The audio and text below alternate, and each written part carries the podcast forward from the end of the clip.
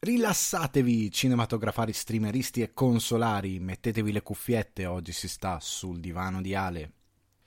Bentornati a una nuova puntata de Sul divano di Ale, io sono Alessandro Di Guardi, il vostro ospite. Il pezzo che state sentendo in sottofondo è So There Are No Fuck Buddies di Sibau e siamo prontissimi per una nuova puntata a tema Oscar. Ehm, per la precisione, Road to Oscar 2020.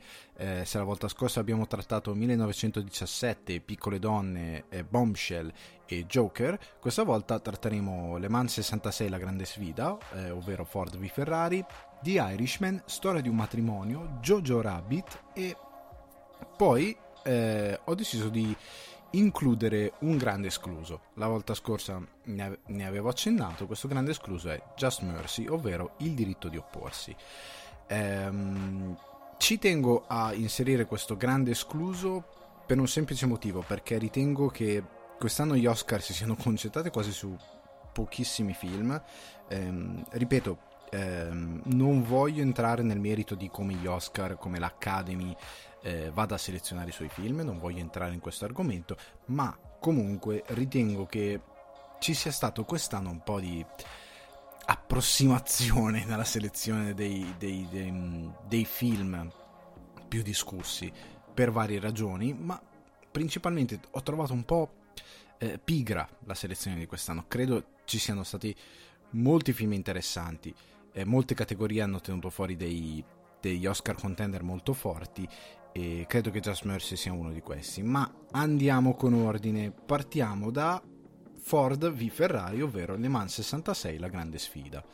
Partiamo dicendo che io preferisco il titolo in italiano, perché Ford v Ferrari è veramente riduttivo, è, è riduttivo e magari interessante per il pubblico statunitense che non è molto ehm, a suo agio con Le Mans, non tutti conoscono ehm, la famosa corsa. Ehm, e oltretutto Ford v Ferrari magari può essere, eh, può essere di grande impatto, ma c'è sempre quella V snyderiana che ha veramente poco senso. O metti il Versus o non metti niente. Ford v Ferrari non ha alcun senso. Eh, un plauso ai titolisti italiani perché Le Mans 66 la grande sfida è un titolo fantastico eh, il film è per la regia di James Mangold, cast eh, principal- principalmente abbiamo Christian May, Bale scusate, e Matt Damon. Allora, discutiamo di questo film. Innanzitutto, eh, di cosa parla la, la, storia messa in scena da James Mangold? La storia è molto semplice. Ehm, vede eh, contrapporsi eh, Ford eh, e questo scontro più che altro ideologico tra Ford, produttore di auto americane, in questo caso non si parla del fondatore, appunto anche per una questione storica, ma si parla del, mm, di uno degli eredi della famiglia Ford che si scontra ideologicamente contro Ferrari, che praticamente produceva macchine da corsa che stravincevano tutti gli anni la corsa di Le Mans e avevano quindi acquistato un, um, un, una popolarità incredibile e un prestigio incredibile e Ford che a un certo punto decide di scendere in campo per provare a battere Ferrari e eh, per farlo si affida a un certo punto a Shelby e eh, que- quest'altro eh, meccanico e pilota interpretato da Christian Bale. In questo momento non sto ricordando assolutamente nemmeno un nome, eh, però eh, questa è sostanzialmente la trama. Quello che ho amato del film, voglio parlare innanzitutto di un aspetto proprio di, di, di approccio alla storia. James Mangold ha già fatto altri film e altri biopic. Io credo che il suo film più brutto, se non ricordo male, sia Kate e Leopold. Oddio, c'è uno dei Wolverine che non è davvero. No, non rende giustizia alle capacità di questo regista. Ma Logan abbiamo visto quanto è bello, se avete visto Walk the Line quando l'amore brucia l'anima, il biopic dedicato a eh, Johnny Cash con Joaquin Phoenix è un grandissimo film se non l'avete visto guardatelo. Mangold è uno che sa fare cinema, sa creare l'epico, sa creare ehm, delle storie davvero dense a livello proprio di, di, di umori, di, eh, di, moralità, di storie, con dei personaggi molto forti. È davvero capace a fare questa cosa. E con questo film credo che abbia fatto altrettanto perché eh, questo Ford v Ferrari è anche sbagliato come titolo perché in verità lo scontro vero è tra Shelby e il pilota interpretato da Christian Bale, che in questo momento continuo a non ricordare il nome, ehm, e Ferrari. Il motivo è molto semplice perché eh, Ford è, uno, è un magnate ricco viziato che ha ereditato questa fortuna, che è pomposo, che è stupido, che è eh, sostanzialmente un, un pavido eh, mentre invece questi, eh, questi, altri due personaggi sono, soprattutto Shelby, sono due della classe operaia del mondo delle corse.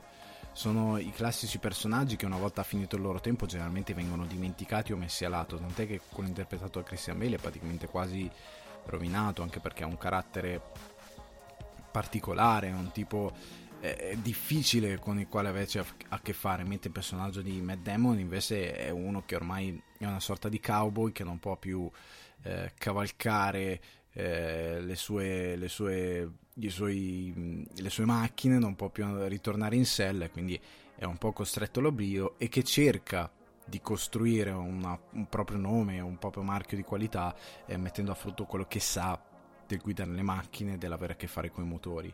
Eh, lo scontro è più che altro tra questi, tra questi due, che sono uomini della classe operaia, e Ferrari. Tant'è che nella storia viene anche messo in scena un, um, una forma di, di, di rispetto diversa tra i due nel senso che Shelby arriva con l'elicottero, con la donna al seguito, eh, probabilmente una fotomodella, adesso non ricordo, arriva comunque il classico pomposo americano che deve far vedere di essere eh, pieno di soldi. Eh, Ferrari invece sta nel suo cubicolo, parla con i suoi meccanici, grida ai suoi meccanici. Ehm, ci tiene proprio a quello che è la, la competizione, si vede che è, è, ruvido, ha un carattere molto forte ehm, e rispetta tantissimo Shelby e, e Miller. Adesso no, non, cre- non, sono sicuro Miller sia il nome corretto, comunque il personaggio di Christian Bale li rispetta profondamente e ehm, in più occasioni si vede che si, sguard- si, si, si scambiano degli sguardi, eh, un po' di intesa, un po' di sfida. Eh, perché vengono dallo stesso ambiente. Ferrari ti fa capire il film che probabilmente si rivedeva in questi due, erano i suoi avversari veri, ehm, perché erano due uomini con, con una loro eh, morale, con un loro carattere, con una loro tempra. E, ehm, ed è molto bella questa cosa. Lo scontro vero è tra loro due ed è uno scontro tra costruttori perché Shelby è un costruttore. Ehm, lo scontro vero è tra di loro Ford è una macchietta che viene messa sullo sfondo perché effettivamente era così, onestamente era così. E il film su, parla di ossessione, è una cosa che a, a, me è piaciuta molto. Io non sono per nulla un fan delle corse e se anche voi non siete fan delle corse, andate comunque, spero abbiate visto il film in sala che è già uscito, eh, perché il film è davvero, è davvero potente sotto questo punto di vista, perché ehm, anche se voi non amate le corse, anche se voi non amate eh, nessuna forma di, di, di competizione con eh, macchine o motociclette, quello che è, se non siete uomini da donne motori, eh, interessa solo le donne e non i motori, eh, questo film comunque vi riesce a prendere perché parla sostanzialmente di uomini che sono dominati da un'ossessione e in questo caso per loro è il motore, il correre, la, questa cosa di eh, c'è questa cosa bellissima che Shelby dice di eh, sostanzialmente piegare lo spazio e il tempo e per loro correre è la cosa eh, che li tiene in vita, la cosa che gli dà una spinta, la cosa che li fa alzare dal letto la mattina. Nel film è espressa con, con dei toni diversi, particolari, molto anche romantici, ma che sono davvero affascinanti e che rendono anche eh, l'idea di cos'è un uomo che anche se viene da una classe operaia, che viene dalla classe eh, più, più, dal ceto sociale più basso, riesce a raggiungere determinati risultati perché ha un'ossessione e questa ossessione non lo lascia dormire, eh, gli forma magari un carattere anche scontroso, eh, lo caccia nei guai, però è l'unica cosa che lo fa respirare, che lo fa vivere. E il fascino di questo film è tutto lì, nell'ossessione di uomini eccezionali, perché nello sport esistono i campioni, quelli che vincono, eh, come nell'arte, quelli che riescono ad emergere e rimanere nella storia, sono esseri eccezionali dominati dalle loro ossessioni e che riescono a, ad andare oltre qualsiasi, eh, qualsiasi problematica, che riescono anche magari a soffrire per determinate cose che il mondo attorno a loro gli impone. Perché il personaggio di Christian Bale viene trattato malissimo, viene a un certo punto anche piegato eh, per una ragione ben precisa che nel film viene spiegata molto bene da quello che gli sta attorno. Eh, non viene piegato fino in fondo, ma a un certo punto lui si piega. Eppure eh, lui è il vero eroe. Lui è il vero, è quello che Ferrari rispetta. Non sarà mai Ford. Ford non verrà mai rispettato neanche dalla storia stessa. La storia non è buona con Ford. Ehm, con l'ereditiero Ford più che altro, non il Ford eh, originale. È veramente impietosa con lui. Mentre invece Shelby e il personaggio di Bale sono incredibilmente ricordati e celebrati, sono degli eroi. E sono degli eroi perché eh, hanno la loro forza, la loro voglia di arrivare a determinati risultati li ha portati in cima. E questa cosa non la puoi comprare, non la puoi sostituire, non la puoi formare. Questa cosa è una cosa che ce l'hai. Ce l'hai e che, e che cresce nel momento in cui trovi quella che è la tua, la tua strada, la tua ossessione, la tua, il tuo punto fisso. Ed è quello che va veicolato. Non importa che vostro, la vostra passione sia eh, le corse, la musica, il film, la scrittura, quello che è.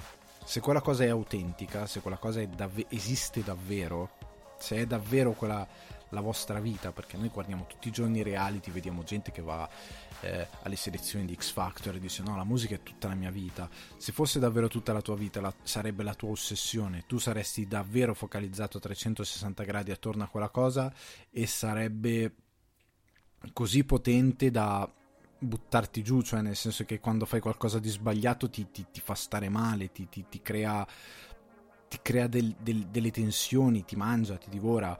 È, è quella roba lì l'ossessione vera e questi personaggi sono dominati da questa cosa e, e, non hanno paura della morte, non hanno paura di niente. C'è la canzone di Lucio Dalla dedicata a Nuvolari, parlando ai uomini di corsa, dove dice no, di morire non gliene frega niente e questi personaggi sono così, di morire non gliene frega niente. Il personaggio di Christian Bale lo mostra in più occasioni.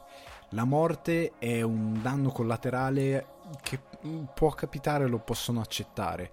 Eh, è bellissima quella scena in cui parla con il figlio e, e spiega determinate cose relative a questa cosa, gli incidenti di corsa in auto e, e, e, lo spiega come se stesse dicendo sì vabbè questa cosa può succedere, fa, fa parte del... Per lui è una cosa che c'è ma non è un pericolo che davvero lo spaventa.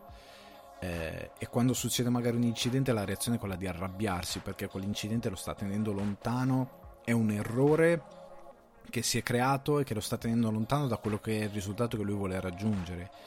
E questi sono eroi, questi sono davvero eroi, sono personaggi immortali. E questo film porta molto bene questa cosa. E Mangold ha un, un, un taglio ehm, di, di, del racconto epico. È un taglio che celebra i suoi eroi, che celebra i suoi personaggi, che, ehm, che vuole parlarci davvero di, di, di questi protagonisti, che vuole eh, celebrare il loro carattere ruvido, la loro eh, totale assenza di paura della morte, la loro eh, potenza nell'affrontare qualsiasi difficoltà e nell'essere testardi, nell'essere sostanzialmente dei, dei ragazzini, anche da adulti, e di avere la scintilla del ragazzino che vuole fare qualcosa perché sì, perché gli va. E Mangold è, è gira questo film con molta grazia, la sua regia è aggraziata, non ha magari ehm, de, de, de, delle estetiche, nel senso non ha dei movimenti di macchina che magari spingono oltre, spingono verso ehm, un, una tecnica particolarmente elevata, ma sta molto dietro i personaggi, sta molto dietro al, a seguire anche le corse di macchine sono girate molto bene. C'è un po' di CGI nel film, ma non è invasiva. Io, onestamente, non, mentre guardavo il film, non ci ho neanche fatto caso più di tanto. Ehm, sono rimasto un po' rapito da tutto il resto, da come Mangold mette in scena, da come si focalizza sui personaggi, da come ehm, usa eh, le immagini. Eh, per, per, per, farti vedere il loro carattere, per farti vedere i loro contrasti, eh, Mangold è davvero bravo nel raccontare delle storie eh, epiche di uomini comuni, come ha fatto con Johnny Cash. E secondo me questo film è davvero potente. E Christian Bale, come al solito, ha fatto una performance incredibile. Io ero convinto eh, sarebbe stato uno degli attori premiati dell'anno perché oltre al fatto di aver perso peso, eh, eh, cambia Bale, si trasforma, cambia il modo di parlare, ehm, usa anche delle smorfie diverse, ha proprio un modo di muovere la bocca, il viso diverso, il suo modo di camminare, il suo modo di, di, di lanciare una chiave inglese contro un parabrezza, cambia, cambia tutto, il suo modo di protestare, il linguaggio del corpo, Bale proprio si trasforma in questo personaggio. E ha una potenza scenica molto forte, che a volte si mangia lo stesso Matt Damon che nel suo essere un cowboy, eh, nel suo farti credere a Shelby non ha eh, quella forza, non ha davvero quella forza. Eh, quindi per me questo film è davvero grandioso, è stato candidato a miglior film. Eh, non credo vincerà il miglior film perché non, non è tanto forte quanto gli altri probabilmente a livello di, di, di memoria non è così forte è un film meraviglioso, è un film che non dovete perdere, ripeto, anche se non vi piacciono le corse, non perdetevelo perché è davvero, è davvero potente, ehm, però non credo sarà uno di quelli che effettivamente inizia per diventare il miglior film di quest'anno. Di rimbalzo abbiamo un film che potrebbe tranquillamente eh, aspirare alla, alla statuetta. Infatti è candidato a miglior film, miglior regia, miglior attore non protagonista Joe Pesci e Al Pacino, miglior montaggio, miglior fotografia ed è The Irishman. Il eh, film di Martin Scorsese che è un po' una sorta di testamento, se vogliamo, a tutta quella che è la sua opera di ehm, film, di, di, di, film crime film dedicati a ehm, membri della mafia, di, dedicato alla, cri- alla criminalità eh, americana, in stampo americano, soprattutto quella italo-americana.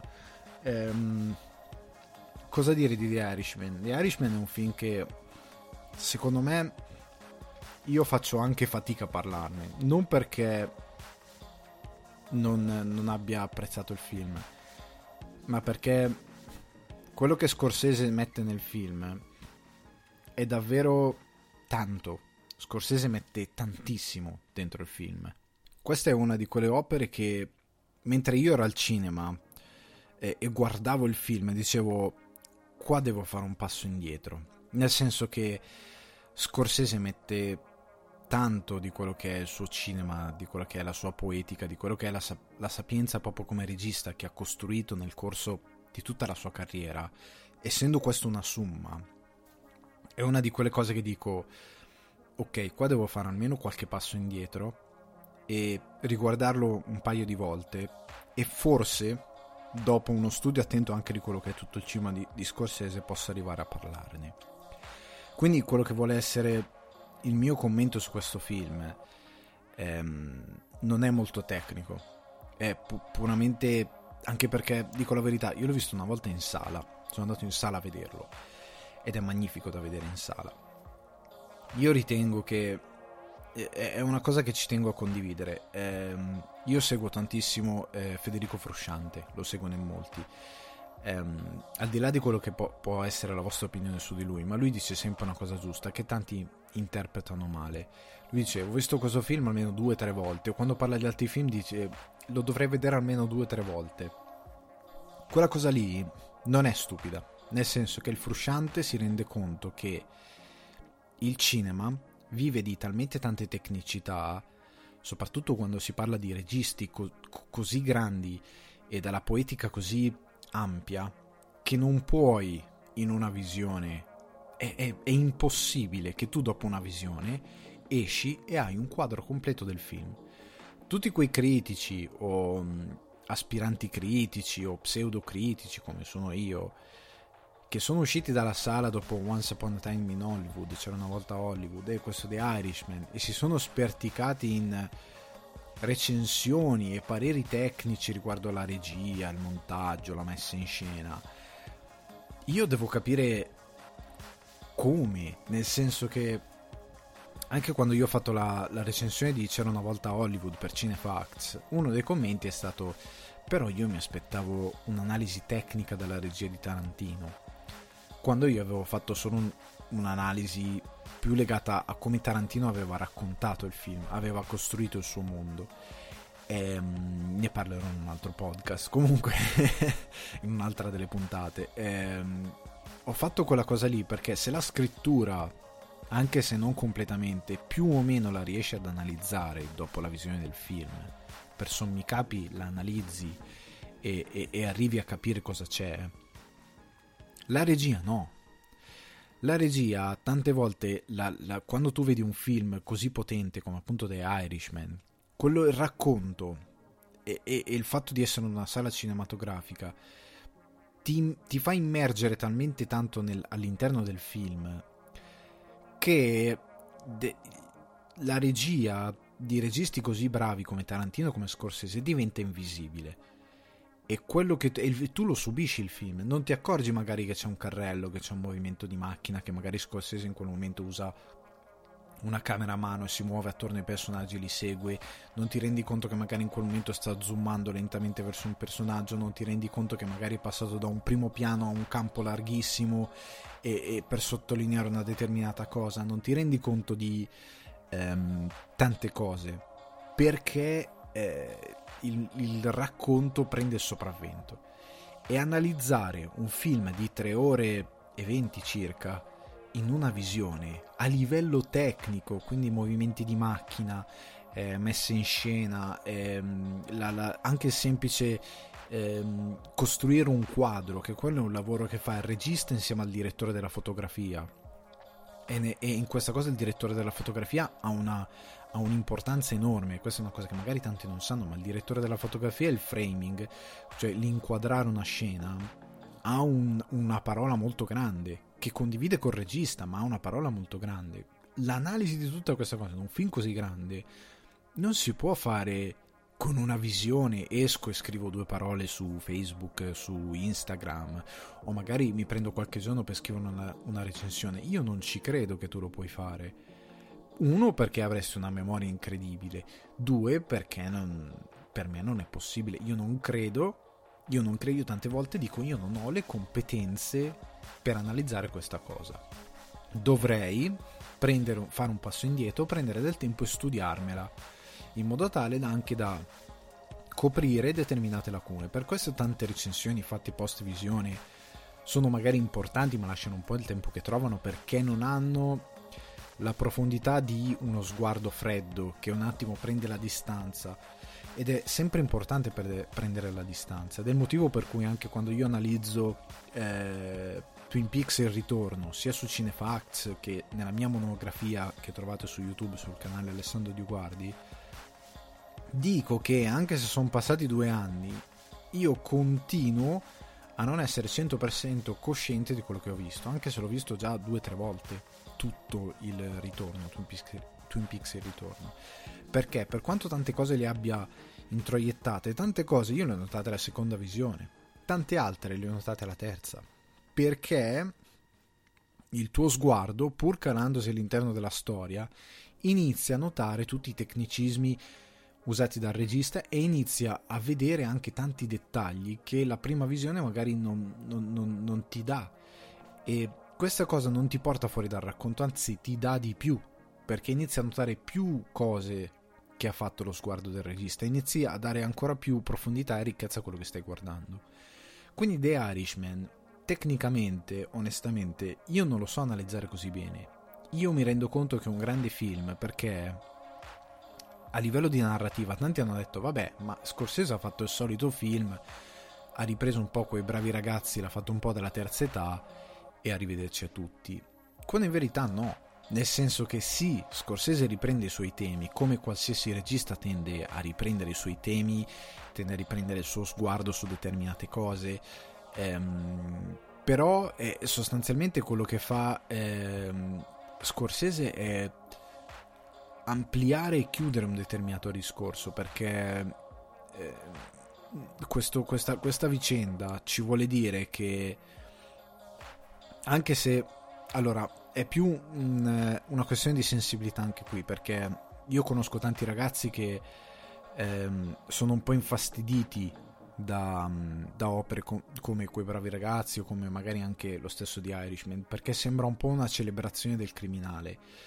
Ehm, e, e, soprattutto di un criminale di stampo mafioso. E per noi che abbiamo un rapporto con la mafia molto diverso rispetto agli americani che la guardano molto da lontano e che tante volte io, io ho parlato con degli stranieri io vivo all'estero ehm, da ormai sette anni e loro te ne parlano con la mafia quando a volte pensano di farti un complimento. Io ho parlato con un tipo che mi ha detto ah tu sei di origini siciliane ah che bello sai una volta sono stato un, in un matrimonio in Sicilia era molto mafia style e me l'ha detto ridendo e facendomi l'occhiolino come per dire è stata una cosa ganza non si rendono conto che quella roba lì è terrificante cioè io non sono orgoglioso della mafia nessuno è orgoglioso della mafia e tu non mi stai facendo un complimento mi stai un po' offendendo per loro è un po' un mito perché la televisione e il cinema gli ha, de- gli ha portato un determinato mito.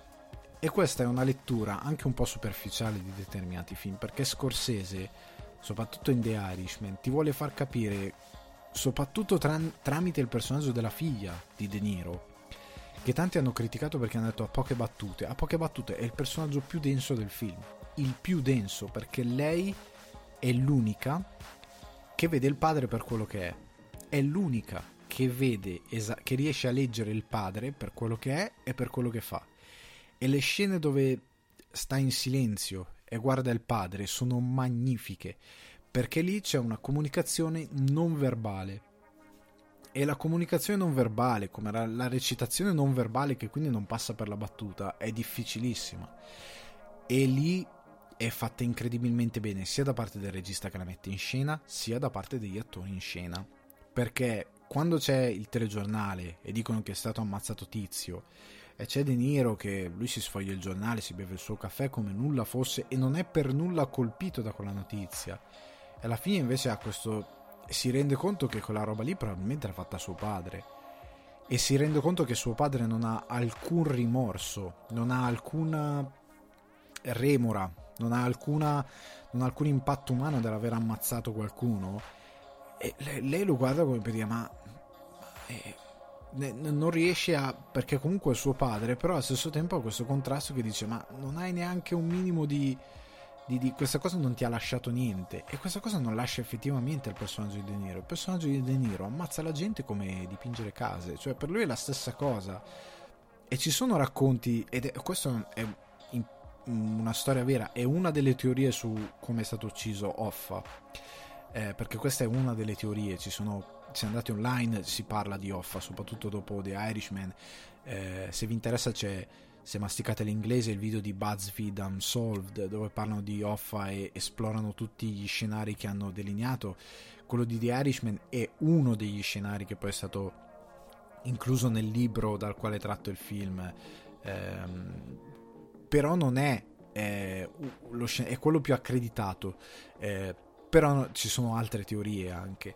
Eh, comunque è, è, è, incredibile come ci sono storie vere eh, di, di, personaggi eh, che sono andati a vivere all'estero, italiani, quindi immigrati italiani che sono andati a vivere all'estero, facevano un lavoro l'altro, morivano di fame, a un certo punto passa, pa, conoscono per caso uno e dice senti ma io vorrei liberarmi mio marito, ti do sti soldi, te lo fai? Sì.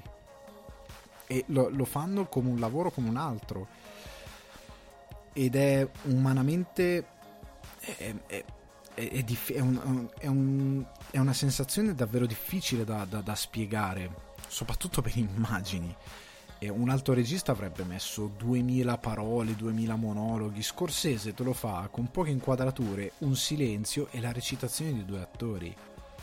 Capite come eh, tante volte in altri film lì ci sarebbe stato un monologo con i due personaggi si dicevano ah ma tu la vita non gli dai valore ci sarebbe stata una cosa di quel tipo lì. Invece qua Scorsese lo fa appunto solo con la messa in scena con la recitazione degli attori. Ti costruisce un, un'intera, eh, un'intera cosa di cui sto parlando da almeno 5 minuti con quattro inquadrature e con una bella messa in scena appunto la recitazione. E questa cosa qui è senza e senza davvero eh, non ha prezzo. E soprattutto è estremamente difficile da, eh, da analizzare perché appunto è, è, andrebbe, eh, bisognerebbe scendere nel dettaglio di eh, come Scorsese ha costruito eh, la sua scena, come, ehm, co- era la sceneggiatura, come ha deciso di, di, di, che sensazione ha deciso di dare. E, e, e, ci stiamo focalizzando su una cosa piccola, ma pensate a analizzare tutte le 3 ore e 20, se non ricordo male, di film. Quanto è dannatamente complesso. E, um, e, e altri registi, come ho già detto, avrebbero probabilmente speso un sacco di parole, scene madri con monologhi, eccetera, eccetera, che per quanto affascinanti al cinema tolgono, non danno, perché mettono la, la prestazione del, del, dell'attore al centro, quando in verità al centro ci deve essere il film, ci deve essere la comunicazione per immagini. E il monologo di un attore non è comunicazione per immagini è un attore che fa un pezzo teatrale e noi non siamo a teatro non siamo alla radio, siamo al cinema e quindi bisogna comunicare per immagini. Questo film ha questa grandiosità perché poi andando avanti eh, Scorsese costruisce un sacco di scene in cui ti, fo- ti vuol far capire quanto è decadente la vita di questi criminali. Ti fa capire che eh, cerca di fare eh, quello che cercano di fare gli assistenti sociali che lavorano in quartieri come, non so, Palermo o lo Zen cercano di parlare con i ragazzini che vengono dalle famiglie di, coi ceti più bassi, che sono statisticamente quelli che sicuramente andranno a finire in, in cattive compagnie e quindi nella criminalità. Il loro obiettivo è quello di mostrargli che quello che nel loro quartiere sembra il boss, che sembra avere potere, che sembra avere soldi, in verità è più povero di un impiegato medio. è davvero più povero di un impiegato medio. E quello che, che lui ha è una facciata. Oltre al fatto che, come nei film di Tarantino che prendono da Scorsese la moralità, se tu vivi di violenza, come i protagonisti di Le Iene, di Pulp Fiction, o la stessa Kill Bill, se tu vivi di violenza non puoi morire nel tuo letto tranquillo, morirai di violenza morirà in un modo terribile, probabilmente in carcere, probabilmente eh, da solo in una casa di riposo, probabilmente dovrei, eh, dovrei fare delle, delle, delle, cose che umanamente sono terribili anche per, per, per te, eh, soprattutto per te che le devi fare eh, e sei costretto a morire sostanzialmente come un dimenticato e da solo. E, e, vuol, far capirti, vuol farti capire questa cosa, che se tu entri in, quelle, in quella sfera sei condannato a una cosa degradante. Farai delle cose degradanti e deplorevoli, eh, ti metterai a rubare, a, a, uccidere, a danneggiare gli altri, a distruggere il tessuto della società per ottenere della roba che sostanzialmente non, non è non ha alcun valore, non ha letteralmente alcun valore.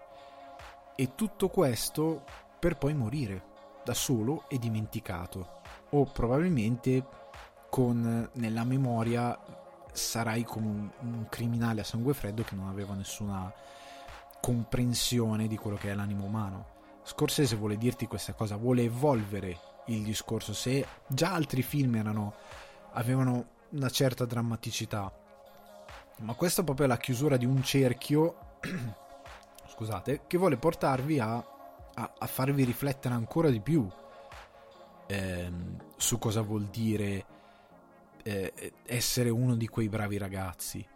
Ehm, e, e, e, questo film credo che abbia sia, sia il testamento finale del cinema eh, gangster di Scorsese, sia proprio la summa di quello che lui ha fatto per anni. Ed è stato il motivo per cui ha voluto Joe Pesci, per cui ha voluto Al Pacino, per cui ha voluto De Niro, perché voleva rimettere insieme il, il, il pantheon dei, dei, dei, suoi miti. E voleva, voleva farti capire anche come siano arrivati alla fine. E di come eh, eh forse non, eh, bisognerebbe continuare a, a, cercare di smorzare questi miti, bisognerebbe continuare a far capire che questa cosa qui è, è passata è, è giusta che sia passata ed è, ed è giusta che non torni più eh, come la guerra, come tante cose. È, è, una cosa che dobbiamo far capire che questa cosa è stata un, un, un, il male dell'umanità, è il male dell'umanità e che se scompare morendo da solo in una casa di riposo non deve tornare più. Lasciamola lì, non facciamola tornare. E... Ed è anche un saluto al cinema di Scorsese, ritengo che sia proprio un saluto a tutto quello che Scorsese ha fatto come, come proprio regista e nella sua poetica. Ed è tutto molto potente. È, il film è, è incredibile come abbia 3 ore e 20 e scorra benissimo. Ha solo la parte finale che tanti hanno detto, cavolo, la parte finale però veramente cala di ritmo ed è noiosa. La parte finale cala di ritmo per un'esigenza, perché tutto il film è una scalata di questo personaggio verso un picco. E quando Scorsese arriva al picco lentamente, ma pur avendo un bel ritmo nella narrazione, va giù piano piano, non va giù verticalmente, perché le conseguenze, perché anche è parte della morale, le conseguenze di questi personaggi quelle che affrontano questi personaggi, non sono immediate. Lui vuole dirti questo perché probabilmente nel breve periodo delinquere in quella maniera lì ti può sembrare incredibilmente eh, vantaggioso, perché i vantaggi li vedi subito. Se spari in testa uno, non ti arrestano, la polizia non lo sa, tutti però sanno che sei stato tu, hai immediatamente eh, determinati privilegi il fatto che magari il boss che ti ha commissionato quella cosa lì ti dà determinati eh, soldi, posizioni lavorative come è per il personaggio di De Niro, eh, eh, ti dà determinate cose, no? Come il fatto che lui, lui, ha questa cosa che inizia a fare questa cosa della carne quando guida i parte è un po' come è la, è la, filosofia Scorsese è stato copiato da GTA GTA ha questa struttura del, del, del, del, ragazzotto che non è nessuno e piano piano va su per diventare qualcuno. Inizia da fare de, delle piccole cose a fare delle cose sempre più gravi finché non c'è più scala quanto è orribile come persona. Quindi è tutto una salita che ha un immediato come ricompensa, perché questo inizia ad avere sempre più cose nell'immediato.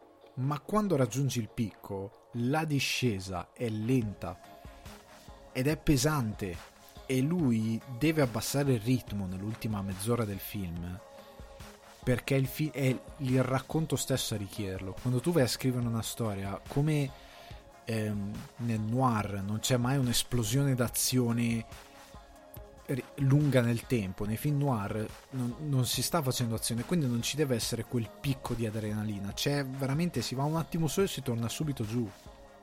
C'è proprio un secondo di adrenalina. Cioè, pochi secondi, una scena di pochi secondi di adrenalina.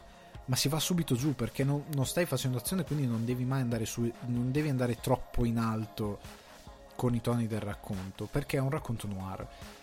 Del racconto eh, di questo tipo nel momento in cui tu devi passare un, un messaggio di, di degrado dei personaggi, quando sei arrivato in cima, le conseguenze sono lente perché entra anche in scena la vecchiaia.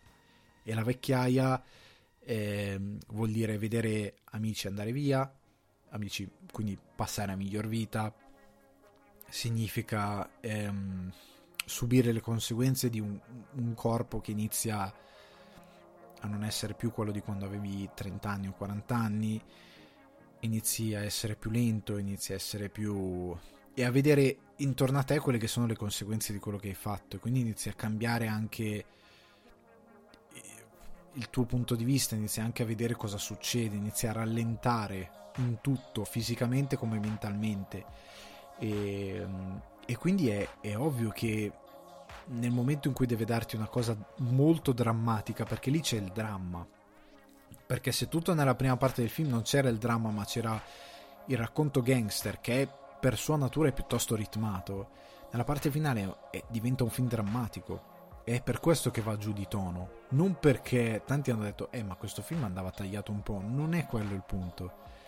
L'ultima parte è lenta perché ha bisogno di essere lenta, ha bisogno di farti capire quanto è terribile la conseguenza di aver fatto quella vita per tutto quel tempo lì e di quanto è orribile che loro siano in carcere e siano praticamente dei, dei, dei ruderi umani che siano praticamente distrutti dalla loro vecchiaia e di come siano ormai dei vecchietti in carcere, non, non abbiano neanche più la valenza di, di, che avevano e che pensavano di aver acquisito. Quindi è per quello che è più lento alla fine, perché c'è un'esigenza narrativa che ti sta dicendo ok, qua dobbiamo, do, dobbiamo raccontare la parte drammatica. La parte drammatica non può essere adrenalinica, ragazzi, deve essere per forza, per una questione di, di, di struttura del racconto, deve essere più pacata, perché devo passarti determinati messaggi e devo farlo con i, suoi, con i tempi che richiede il passarti un determinato messaggio. Altrimenti tu come spettatore non hai il tempo di assorbire quella cosa, tu devi avere il tempo di assorbire determinate cose. Ed è lì che la messa in scena di Scorsese, anche la sua regia cambia e diventa più pacata, più languida, anche il montaggio eh, diventa più brutale a livello morale, tutta quella cosa lì. E um, quindi The Irishman è, è, è, è, davvero un film grandioso, è davvero un film che quando è finito ho detto cavolo che, che film grandioso, che ha dei difetti nel suo eh, essere un prodotto Netflix.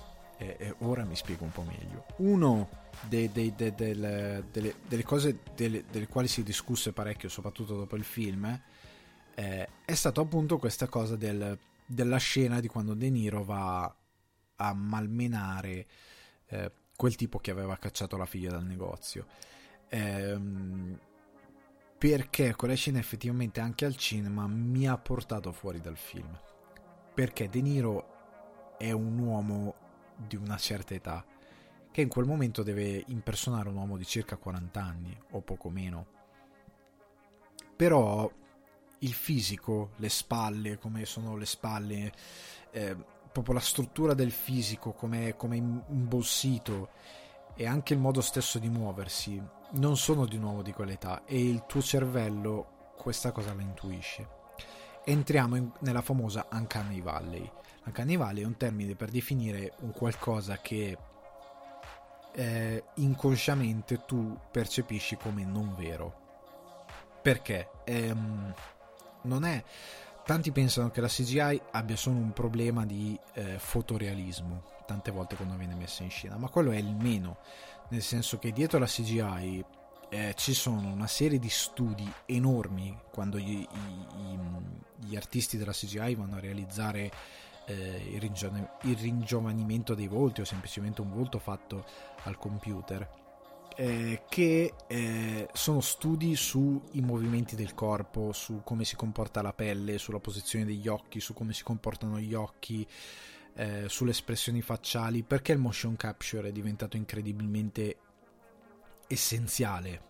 Ora perché ti toglie eh, il problema di avere appunto dei movimenti facciali che non corrispondono alla realtà? Perché il vostro cervello il nostro cervello registra una serie di informazioni che riguardano i movimenti facciali, il comportamento degli occhi, che noi consciamente non realizziamo. Non è che noi parliamo con una persona e diciamo guarda e pensiamo guarda quegli occhi si stanno muovendo, muovendo così perché quindi è reale questa cosa, quindi questo è il pattern del movimento degli occhi o lui sta ridendo e la pelle si sta tendendo in questa maniera. Non, non, le pensi queste cose. Il tuo cervello però le registra. Quando vai al cinema e c'è un prodotto in CGI e le espressioni facciali non corrispondono a quello che il tuo cervello ha registrato come il comportamento di un viso quando sorride, tu hai quella specie di calcio, quella specie di schiaffo nel cervello che ti fa dire ma questa cosa non... E, e, e dici cavolo ma allora è finto non è solo una questione di fotorealismo, è proprio una questione di movimenti. Loro studiano tantissimo queste cose, gli artisti della CGI, quando vanno a fare volti o quando vanno a fare effetti speciali. Vi faccio un esempio. Eh, quando fu fatto Polar Express da Zemeckis, eh, Zemeckis per tanti personaggi utilizzò Tom Hanks.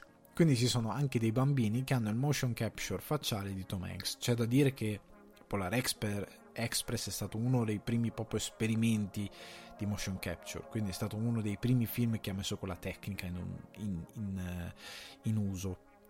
Eh, ed ha dei limiti visto ora, è abbastanza orribile tecnicamente. All'epoca fece un grandissimo successo, ma comunque i bambini, alcuni personaggi bambini hanno il motion capture di Tom Hanks. Quando ad esempio hanno determinate espressioni facciali come il semplice crucciarsi, quindi il modo in cui piegano eh, le sopracciglia, il modo in cui si piega il volto, tu lo guardi e hai l'uncanny valley, hai quello schiaffo al cervello che ti dice no, questa cosa non capisci bene perché, tu lo associ, dici ok è perché la CGI è povera, è fatta male ed è vecchia, non è quello, il problema è che il, i movimenti muscolari del viso di un uomo di all'epoca Tom Hanks aveva circa 40 anni eh, 50 anni e i movimenti facciali di un bambino sono diversi non sono gli stessi. E incollarli sul volto di un bambino rende il tutto davvero estraniante.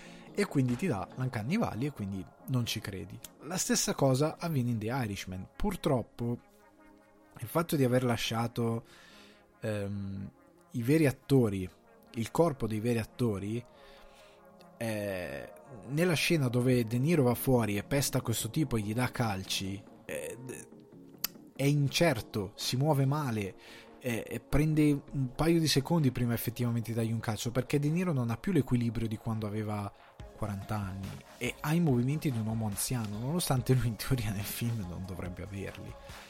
Eh, l'altra cosa che crea un po' anche Valley, quella cosa lì è straniante. Non è, non è, che sia fatta male, è che purtroppo Netflix, io credo, non abbia avuto i mezzi proprio tecnici per fare quella scena come si deve. Io sono convinto che probabilmente se quel film l'avesse fatto una Warner Bros. o un'altra produzione che è abituata a lavorare con determinati effetti, avrebbe fatto molto meglio e non avremmo avuto questo problema. La stessa cosa, il protagonista degli, ha gli occhi blu. Io credo che quelli siano in CGI, non credo abbiano messo delle lentine a De Niro. E in alcune scene quegli occhi blu sono, sono strani, sembrano poco realistici. Eh, oltre al fatto che tante volte De Niro non è invecchiato, non è ringiovanito così bene come dovrebbe probabilmente. Um, ci sono queste gli effetti CGI pro, mm, per, per, sfortuna eh, non, non, aiutano il film. Nel senso che lo aiutano perché comunque ti fanno credere a determinate cose però tu lo guardi e io non capivo che effettivamente Robert De Niro dovesse avere 40 anni. Qu- quanti anni ha effettivamente quando è giovane? È la stessa cosa per Joe Pesci. È ringiovanito bene ma non, non mi dà l'idea che sia effettivamente lui a 40 anni o quello che è è, è sono invecchiati molto bene sono, perché sono effetti non in CGI ma più eh, pratici quando sono invecchiati alla fine del film. Eh, però il ringiovanimento non funziona così bene. E quello secondo me più che un limite di Scorsese è un limite proprio della produzione.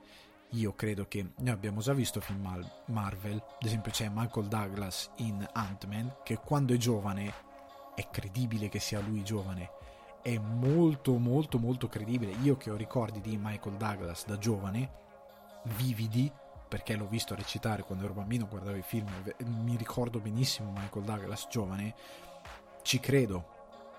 La stessa cosa nei Guardiani della Galassia 2, quando c'è ehm, Kurt Russell giovane, io me lo ricordo Kurt Russell giovane, è in alcuni dei miei film preferiti, come Fuga da, da New York, eh, Grosso Guaio a Chinatown, La Cosa, io me lo ricordo lui da giovane. E quel Kurt Russell è credibile, non è perfetto, è fatto molto con il make-up, ma è credibile. Cavolo se è credibile. Di Irishman no. Di Irishman non ce l'ha fatta. Ecco, probabilmente un Marvel Studio avrebbe fatto meglio nonostante anche anche la Marvel ogni tanto alcuni film con gli effetti speciali non è proprio eccellente. Però io credo che avrebbe fatto molto meglio. Quindi è, è inutile negare che non abbia dei limiti tecnici questo film ma che sono dati secondo me dalla produzione.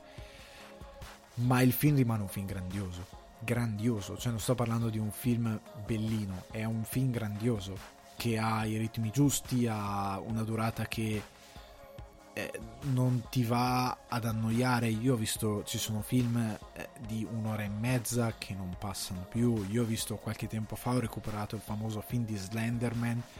Dura meno di due ore, è stata un'agonia guardarlo. Non, è un film che ha un ritmo orrendo, è uno degli horror peggiori che abbia mai visto. Un ritmo che non passa più. è, è, è soporifero. Questo film dura 3 ore e 20 e scorre magnificamente. Inizia a sentire giusto il peso della narrazione nella parte finale, ma perché, ripeto, Scorsese abbassa deliberatamente i tempi del racconto, perché ha una necessità e quindi lo fa. Ma rimane il fatto che sia un film grandioso, è proprio un film grandioso. E, ehm, e ripeto, mi dispiace non aver offerto un'analisi tecnica molto più approfondita ehm, ma perché, ripeto, sarebbe molto difficile. Avrei bisogno di studiarlo il film. Rimane il fatto che Scorsese ha un lavoro, fa un lavoro, come detto prima, nei silenzi, lavora meravigliosamente. Il film funziona molto per i suoi silenzi, per le scene in cui gli attori sono, non parlano, non hanno battute, si muovono o hanno solo poche battute. Scorsese mostra ancora una volta di essere a suo agio anche con le scene più leggere, cioè quando, quando fanno quando vanno a prendere Hoffa e, e lo caricano in macchina inizia a dire sto salmone no sì ma avevo preso il salmone ha perso il sangue sul sedile che poi tra l'altro è una cosa vera. Ripeto se vi andate a recuperare ehm, il, il, il, video fatto da BuzzFeed riguardo Jimmy Hoffa questa cosa del salmone esiste. Non è una cosa inventata però il fatto che ci, sia, ci siano delle battute ci siano delle cose anche eh, gli incontri al tavolino tra il personaggio di Joe Pesci e quello di De Niro e, e il nuovo boss, eh, non di Joe Pesci, di, scusatemi, di Al Pacino, eh. è, è, tutto strepitoso. La commedia funziona bene, funziona bene come crime, funziona bene come dramma. E Scorsese fa un lavoro incredibile, proprio nei, nei tempi di, di, di, messa in scena, di regia, una fotografia stupenda. Ehm, gli attori, sì, un grandissimo Joe Pesci che non recitava da anni è tornato a recitare per questo film e un grandissimo Al Pacino. Ehm, è indubbiamente un film incredibile è proprio un testamento di Scorsese. Ora passiamo al prossimo film credo che The Irishman lo, lo abbia esplorato più che esaustivamente. Passiamo a Storia di un matrimonio di Noah Baumbach. Allora questo film è candidato a miglior film eh, miglior attrice, miglior attore e miglior sceneggiatura. Ci sono anche attori non protagonisti come Laura Dern che è candidata, eh, miglior attrice Scarlett Johansson e miglior attore Adam Driver, i due protagonisti, quindi tutti e due. Ehm, e miglior sceneggiatura di Baumbach. Allora, ehm, Storia di un matrimonio. Storia di un matrimonio è un film che ha generato delle discussioni che ho trovato molto sterili. Cioè, nel senso, è stato detto, ma avevamo già visto Kramer contro Kramer, film di questi tipi. No, è un grosso errore. È un grosso errore perché, allora, uno, se fate questo ragionamento qua, allora la prossima volta che esce un film romantico con due innamorati separati da eh, due famiglie che non si sopportano, o due innamorati eh, separati da qualsiasi cosa, allora dico, beh, vabbè, ma c'è già Shakespeare, c'è già perché rifare con la stessa storia? Imparate una cosa, le storie da raccontare, i canovacci base, saranno 8, 9, sono veramente pochi. Quello che li rende interessanti non è il cosa racconti, è il come lo racconti, che fa una differenza enorme, enorme.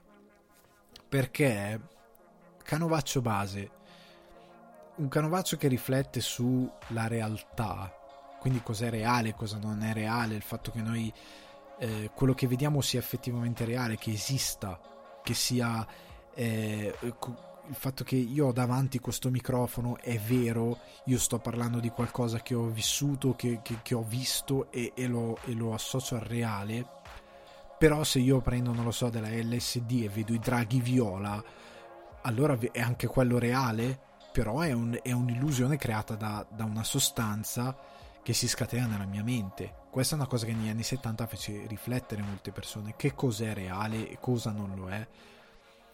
Ci sono 2000, fi- 2000 film, Inception, Matrix sulla realtà, sul fatto che noi siamo in controllo della realtà o meno, Existence di Cronenberg, c'è il meraviglioso Il seme della follia di Carpenter, tratto eh, alla larga da molti racconti di Lovecraft. Eh, la base è la stessa e quello che cambi è il come lo racconti, non tanto il cosa. Il cosa eh, che in questi film è, che è diverso e appartiene comunque a, ad altri archetipi narrativi.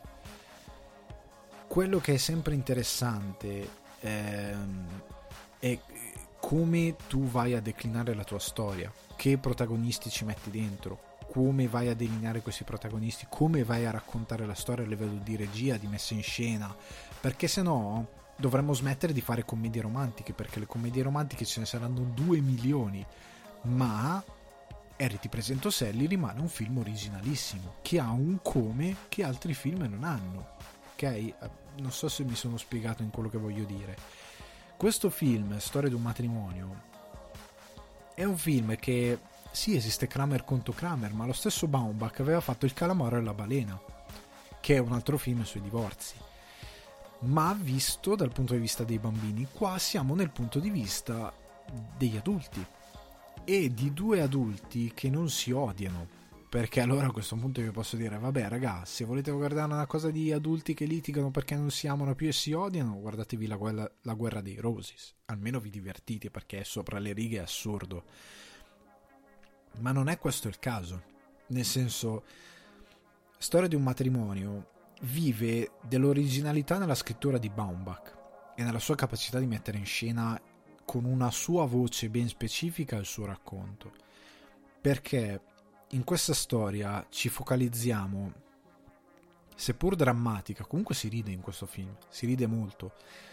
Ci focalizziamo su due persone che fondamentalmente si amano e che eh, hanno un contrasto che va giù per la collina anche per i due avvocati folli che mettono di mezzo. Il personaggio della Johansson mette di mezzo Laura Dern, che non ha alcun interesse a fare il bene della sua cliente, vuole solo vincere la sua causa e vuole vincere e stravincere splendidamente. E dall'altro Adam Driver con prima il suo avvocato disastrato e poi quello interpretato da Ray Liotta che anche lui vuole esclusivamente vincere e più i due, Liotta e la Dern, si focalizzano su questa cosa di vincere, più il contrasto tra i due diventa aspro e più l'odio tra i due inizia a fluire e più l'idea di base che era ok lasciamoci civilmente, che era quello che è quello che in teoria qualsiasi persona dovrebbe fare che al di là di quelli che sono i sentimenti in gioco, però a un certo punto se ci rendiamo conto che non riusciamo più a stare insieme, lasciamoci di comune accordo, abbiamo fatto tutte e due delle cose che non dovevamo fare, lasciamoci perché non riusciamo ad andare d'accordo. È una cosa possibile, è probabilmente utopica, eh, però è possibile e loro la portano degli estremi eh, mostrandoti quando, quanto è orribile. E il film... È anche intelligente perché Baumbach non mette mai uno dei due dalla parte del torto. Cioè, il personaggio di Driver, che per tanti versi è, è, è un po' egocentrico ed egoista perché lui era convinto del fatto che loro stessero a New York che la loro vita fosse lì, che, sua, che la Johansson fosse realizzata, il suo personaggio fosse realizzato perché effettivamente lei era diventata un'attrice rinomata e seria non col filmettino che aveva fatto a Hollywood mostrando le tette, ma grazie al lavoro che aveva fatto a teatro. Però lei voleva comunque, come giusto che sia, mettere a frutto quello che aveva imparato, le sue capacità e fare qualcosa di suo e passare nel, nel, nell'ambiente che lei ama, cioè quello di Hollywood, e fare qualcosa di suo, ma non riusciva a farlo, non gli era concesso, fra virgolette, farlo perché non riusciva a trovare un modo per dialogare col marito e quindi a scardinare questa cosa. Eh, tutti e due hanno ragione, ma tutti e due hanno torto, perché la Johansson poteva trovare un modo per eh, parlare di questa cosa. Sicuramente sarebbe stato possibile, eppure non ha mai trovato una via.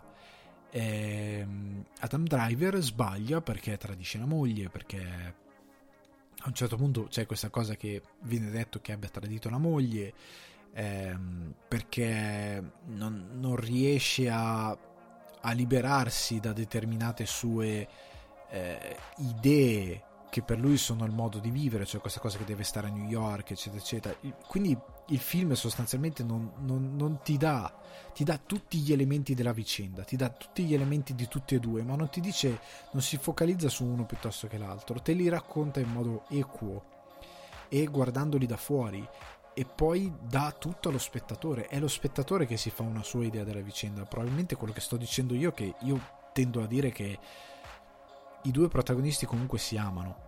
Alla fine del film loro è chiaro che siano innamorati che si vogliano bene e che hanno qualcosa che non si possa rimpiazzare, ma anche qualcosa è stato in parte avvelenato eh, da e, avvelenato e esacerbato da questa reazione belligerante che hanno avuto con gli avvocati.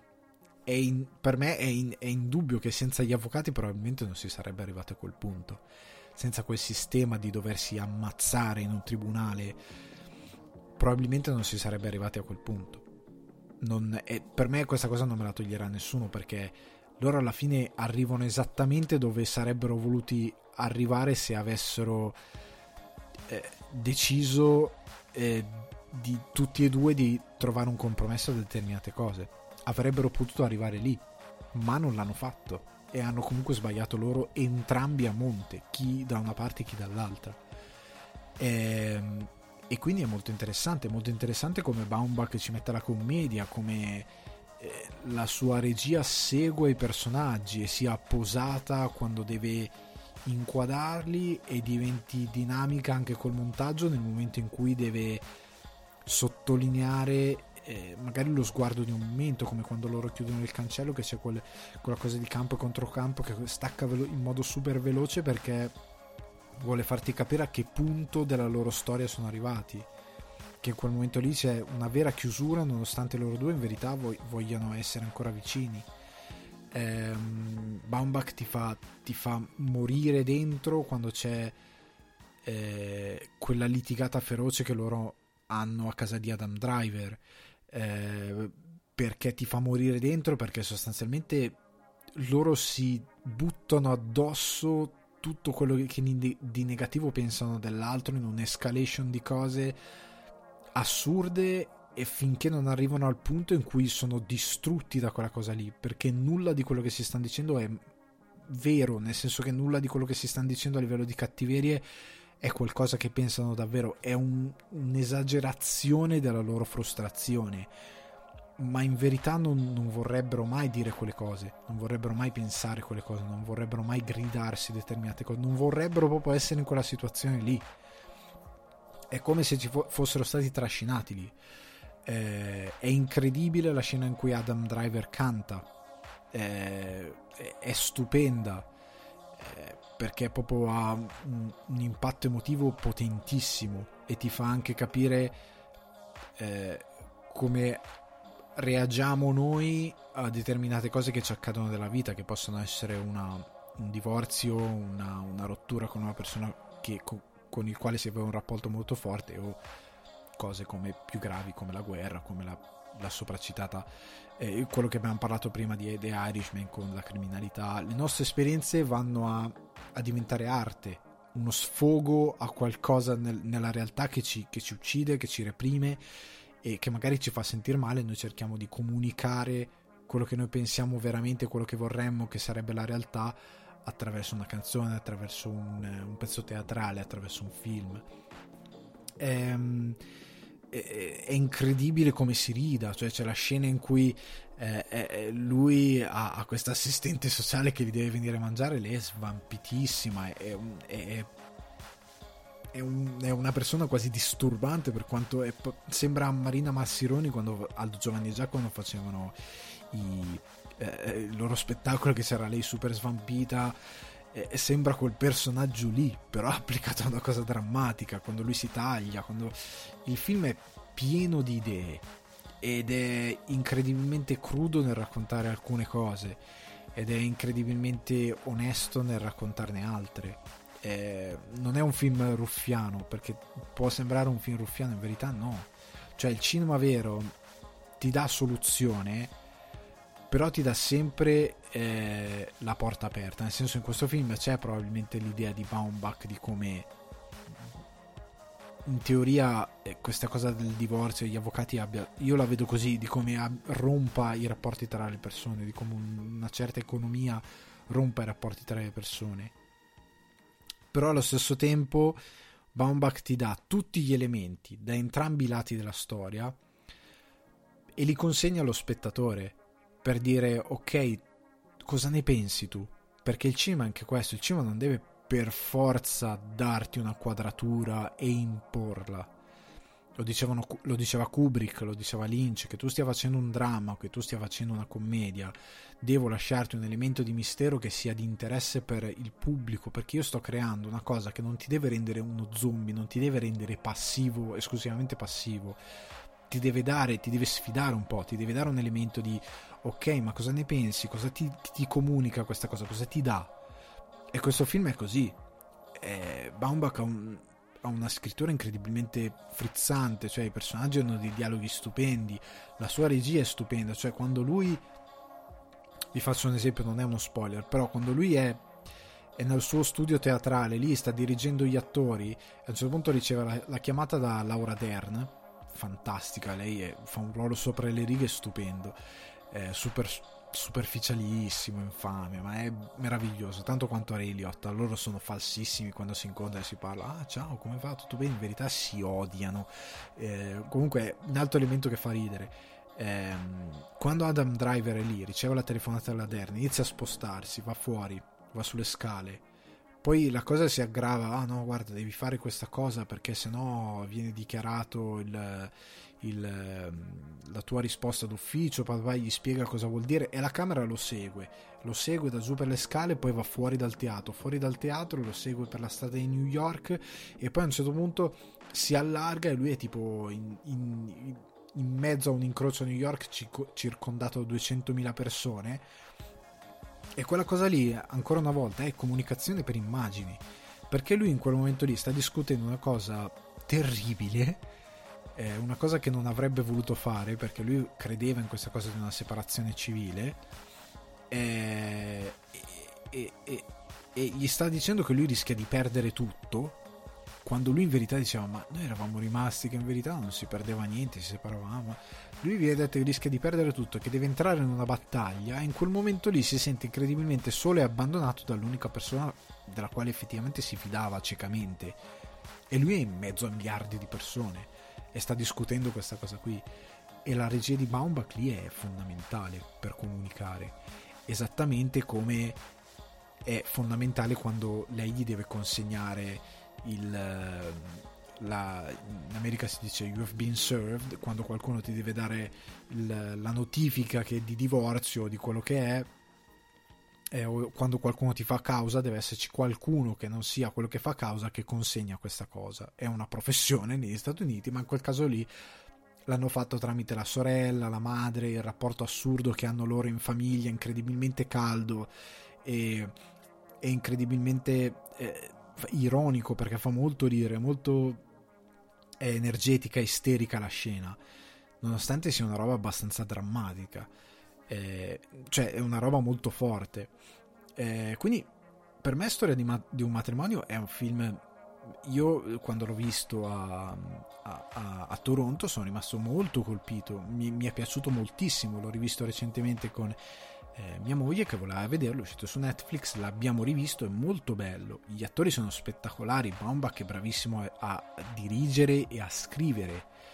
Ehm, quello che invece mi, mi, mi, mi perplime di questo film è la sua capacità di rimanere nel tempo, che per me è, è importantissimo. Io questo film lo vedo come un film immortale, cioè è un film che... Eh, dicevamo prima Kramer contro Kramer, ok, ma quanti si rivedono Kramer contro... cioè nel senso chi è il folle che dice cavolo ho proprio voglia di rivedermi Kramer contro Kramer. Cioè nel senso oppure lo cita oppure ehm, semplicemente dice eh, cavolo che bello che era Kramer contro Kramer. Anche questo film ha delle cose stupende perché comunque Baumbach ripeto la differenza tra Kramer contro Kramer e tanti film di divorzio e questo film è che il dramma c'è, ma è misurato, è misurato, sta insieme alla commedia e rende il film molto più fruibile e soprattutto molto più umano, perché un film come Kramer contro Kramer spinge davvero tanto, cioè ti vuole puntare su ti devo far star male e devo dare una visione di questo ha ragione e questo ha torto, un pochettino. Questo film no, questo film è un po' più leggero, un po più, sta un po' più dietro ai personaggi, sta un po' più dietro al, al quotidiano. Eh, ma allo stesso tempo eh, ha il peso di essere un film che eh, non mi interessa la storia di due, sostanzialmente lui è un, un regista di successo di Broadway o comunque della scena teatrale eh, di New York che è molto è, è, molto importante non è importante a livello pop cioè nel senso non è che se fermi uno per strada e dici ah regista teatrale newyorkese magari non lo conosce però è, è culturalmente ha una forte rilevanza ed, ed è una cosa molto importante a livello culturale. E lei è un'attrice di Hollywood. Gente che divorzia e divorzia pagando assegni di 20.000 dollari ok? Ehm, e, e, di, e, anche di più. E, con, con lo spettatore ha un, ben poco in comune. Io non, non, fremo per vedere questa storia. Ehm, però quello che ti conquista è il lato umano, è indubbiamente come funziona a livello umano e, e come tutto eh, si misura in questo senso. Eh, credo sia un film effettivamente ben fatto, ma che non mi spinge a rivederlo nel senso io l'ho visto appunto l'ho rivisto perché eh, mia moglie voleva rivederlo allora ho detto va bene lo, vedo, lo rivedo volentieri perché comunque è un bel film e perché magari ci posso trovare delle cose che la prima volta non ho trovato. E ad esempio ho apprezzato molto di più ehm, ancora di più l- l- quella scena dove Adam Driver canta che si contrappone un po' a quella dove Scarlett Johansson canta con la famiglia e sono tutte super eh, ammiccanti perché stanno sostanzialmente celebrando. E, e mentre lei celebra lui in verità eh, celebra in, in, maniera negativa quello che è la fine del, della loro storia e anche quello che fa con la lettera che si erano scritti. Comunque senza fare troppi spoiler il film è davvero intelligente ma ripeto non diventerà mai il film preferito di qualcuno credo perché non è un film che rimane nella memoria. Non è un film che è un film tecnicamente stupendo, con delle interpretazioni fantastiche. Però se dovesse vincere il miglior film io ci rimarrei male, molto male. Perché non è. Prendiamo un film cult, Il Grande Le Boschi. Non è un film come Grande Le Boschi che lo citi in continuazione e te lo rivedi. Quello è un film perfetto. Un giorno ne, magari ci dedicherò uno spazio eh, quello è davvero per me un film perfetto, cioè che non ha difetti. Quel film non ha difetti, è perfetto. Secondo me, se in una lista dei film migliori della storia del cinema, quello lì sta insieme a Quarto Potere. Ok?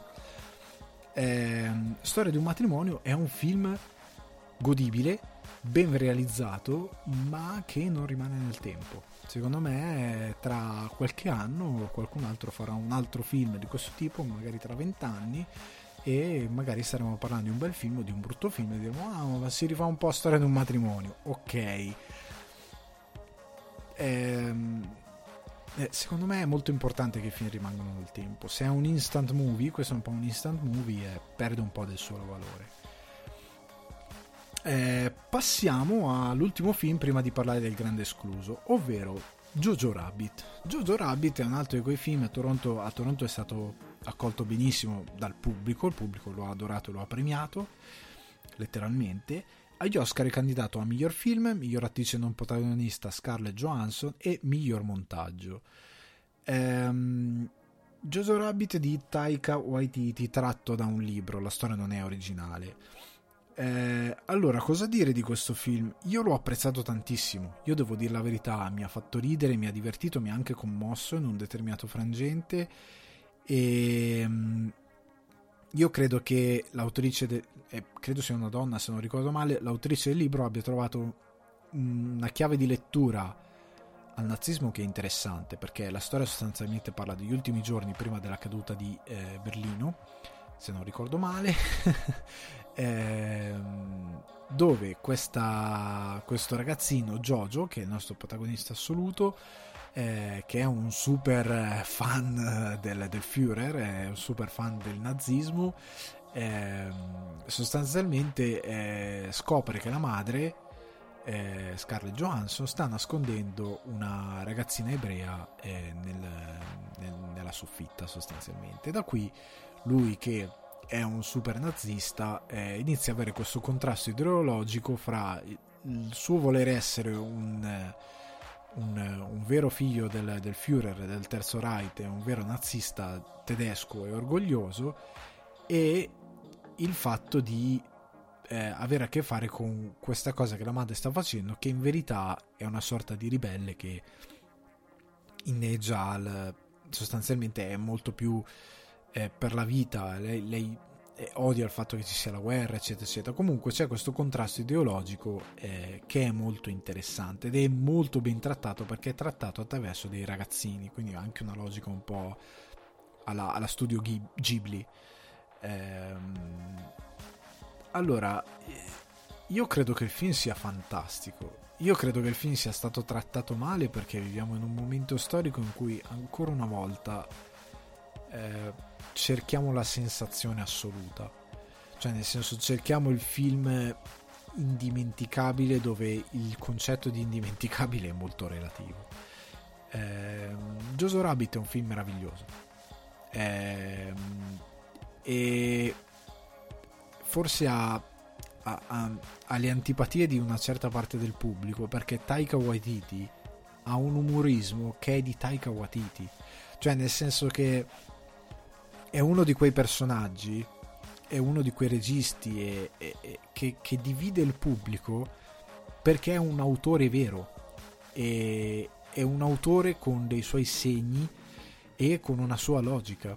Cioè se voi guardate eh, What We Do in the Shadow, il primo film che ha reso famoso in tutto il mondo Waititi perché è un mockumentary sui vampiri fatto con 3 euro e che è divertentissimo, ehm, e guardate eh, Thor Ragnarok per venire a qualcosa di più conosciuto di Waititi e questo Jojo Rabbit, la linea comica è la stessa. L'idea comica di eh, Waititi è la stessa, è un po' come prendere Mel Brooks. Se prendete un film di Mel Brooks qualsiasi, ne prendete 3-4, la linea comica di Mel Brooks è la stessa e se vi piace bene, se non vi piace voi odierete con tutto voi stessi il film perché non vi farà ridere, non vi intratterrà. Questo è il problema di Jojo Rabbit, no, neanche di Jojo Rabbit, del pubblico con Jojo Rabbit, perché è proprio una questione di entrare nella logica umoristica di Waititi. Se non vi piace quella logica umoristica, non vi piace il film, ma questo vale per eh, praticamente qualsiasi eh, prodotto, nel senso che eh, c'è una comicità più facilona, c'è, parliamo di comici italiani, c'è Zalone che ha una comicità più facile, no? È molto più comprensibile, molto più alla mano, è molto più ehm, eh, quotidiana, ecco. Taika Waititi non ha quella comicità lì, è molto più complessa eh, di quella cosa lì. Lo stesso eh, Troisi era molto più, eh, fra virgolette, sofisticato nella sua comicità, era molto più geniale eh, sapeva fare il dramma, sapeva fare la commedia, sapeva mettere dei... dei, dei eh, noi sembriamo aver dimenticato che già all'epoca i comici, perché è un po' il lavoro del comico, faceva delle, delle soprattutto in quello satirico, delle tirate d'orecchie sociali all'Italia come all'estero e, e Troisi le faceva già anche nei suoi, nei suoi pezzi comici. Eh, e, e, e Waititi ha la sua idea del mondo, ha la sua idea di comicità, ha il suo segno. È ovvio che se non vi piace, non vi piace il film. Eh, però le cose che ho letto di un film dimenticabile non credo siano vere. Cioè sono sempre figlie di questa cosa di non capisco, la, non capisco sbagliato, non, non amo la capacità di...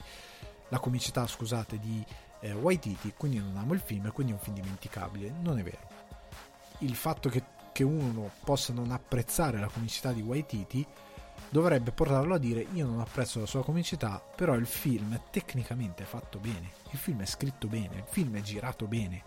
Waititi non ha virtuosismi di regia incredibili, come molti registi quando vanno in commedia, eccetto Woody Allen, che però, scusatemelo, è un po' un maestro, ma di questo si parlerà in un altro podcast. Ehm, è, è, ha una regia ben fatta, misurata al racconto, che in questo film più che in altri film cerca un gusto estetico eh, che, che, che, finalmente, perché è una cosa che io contesto nella commedia degli ultimi 10-20 anni, è un appiattimento della regia. Finalmente abbiamo un film comico dove c'è un regista che lavora col suo direttore della fotografia per eh, assecondare quel quell'ideale per cui every, every frame is a painting, ogni, ogni, fotogramma è un dipinto, perché è così il cinema. E finalmente abbiamo delle scene in cui c'è una messa in scena, dei costumi e, un, e un'inquadratura che è bella da vedere anche e che non è il solito piano americano, campo medio, primo piano. Quando c'è il, in teoria nella commedia dovrebbero esserci tanti primi piani, però comunque Qua a volte abbiamo il primo piano e poi il campo larghissimo alla leone che spezza la grammatica del cinema però per darti una sensazione. E, e qua è una sensazione comica. Eh, e soprattutto abbiamo un uh, Waititi che oltre alla, alla, alla, commedia a volte riesce a, a, a mostrarti anche eh, il, l'orrore nel senso che c'è una scena che tanti hanno criticato che in verità ha molto pudore ed è costruita molto bene. Non farò spoiler però io vi dico che c'è una scena che tanti hanno detto Waititi non è stato coraggioso e non ha mostrato eh, la bruttura del nazismo. Ma non stiamo facendo Schindler List cari critici americani dei miei maroni neanche alcuni italiani gli sono andati dietro perché noi siamo dei copioni. Noi siamo passati da gli americani ci copiano sempre a noi copiamo gli americani. E questo è un male perché noi siamo molto più acculturati e molto più intelligenti degli americani. Quindi per favore pensate alle cose. Noi non stiamo in questo caso è commedia. Non stiamo facendo il dramma non stiamo facendo Schindler List non stiamo facendo eh, eh, quel tipo di intrattenimento e rappresentare una scena cruda, con pudore e con la costruzione che usa Waititi, eh, cioè di focalizzarsi su un particolare, è veramente di grande impatto. Cioè è l'opera di, un, uh, di, un, di uno sceneggiatore, di un regista che ha saputo all'interno di una commedia raccontare una cosa molto forte e ha saputo farlo con grazia. Perché in quel caso lì mostrare sarebbe stato eh, sbagliato. Perché entravi in una cosa che non aveva bisogno di mostrare. Non hai bisogno dello shock e ve lo posso semplicemente dimostrare. Se non vi sta se non siete ancora soddisfatti dal fatto che siamo in una commedia, non siamo in un dramma e quindi non mostrare quel tipo di violenza non è assolutamente richiesto, non è necessario e, e sarebbe sbagliato proprio grammaticalmente perché non stiamo facendo quel tipo di racconto. Eh, prendete un film come Soldado di Sollima o Sollima, chiedo scusa se la pronuncia è sbagliata eh, il film si apre con questa scena di un attentato terroristico in un supermercato. Ora, eh, sarà perché Solim è italiano, ma un americano avrebbe molto probabilmente spettacolarizzato le esplosioni, avrebbe spettacolarizzato la violenza. Sollima capisce che in quel caso non c'è nulla da spettacolarizzare un attentato terroristico è orribile. Gli americani nei loro film catastrofici spettacolarizzano, anche quando fanno qualcosa come... Eh, devo dire la verità, il primo film però era da, diretto da Villeneuve, correggetemi se sbaglio, eh, Sicario, che però non è americano, eh, aveva un, un pudore ben diverso mostrava determinate cose, ma erano mostrate con, con, con un equilibrio eh, che, che, che, era misurato a quello che stava raccontando. Ecco. In questo film, in questo caso con Sollima, mostrare la spettacolarizzazione di un attentato terroristico sarebbe stato stupido e sarebbe stato fuori luogo e sarebbe stato anche disgustoso. Non c'è bisogno, Solliman da europeo capisce che non c'è bisogno della retorica, noi non abbiamo la retorica che hanno gli americani, noi siamo americani, viva l'America e questa cosa di dover spettacolarizzare. Eh, gioca tutto sulla tensione, quella scena nel supermercato ed ha un impatto morale e, e, e, e dà un impatto proprio umano che ti attanaglia eh, proprio allo stomaco, al petto, ti fa stare male, ti mette tensione nonostante tu sai che andrà a finire male quella cosa lì e te lo fa con un pudore, con una polizia incredibile. Guardatelo quel film e fate bene attenzione a quella scena perché è grandiosa, non buona, grandiosa. La stessa cosa Jojo Rabbit nel mostrare una determinata cosa mette della grazia, costruisce bene eh, quella, quella, quella, quella rivelazione, quello snodo narrativo molto importante. Allo stesso modo come costruisce bene altri momenti. Eh, la comicità è per me è formidabile. Cioè, c'è il personaggio di Sam Rockwell che con Alfie Allen sono questi due generali, cioè Sam Rockwell non può più andare in guerra perché ha, ha fatto dei casini e quindi eh, deve, deve, stare in questo campo tipo di Boy Scout per i ragazzi nazisti, il fatto che eh, loro si divertono, dai oggi andiamo a bruciare i libri, sì, eh, tutti festeggiano, è, è delirante, ehm, è, è veramente eh, è distintiva di Waititi quel tipo di demenzialità però c'ha dei, dei, dei, degli attori che veramente si calano tanto in quella roba lì. I personaggi Sam Rockwell e Ralph Allen sono chiaramente ambigui, sono orgogliosi di essere tedeschi e di essere nell'esercito, ma sono chiaramente ambigui e sono gli ultimi personaggi che dovrebbero combattere per quell'esercito perché se, se, se Hitler o qualcuno scopre come sono fatti davvero, questi li, li fa ammazzare. Ehm, ed è interessante quel contrasto lì. Quindi è un film che ha, eh, che ha davvero un'apertura.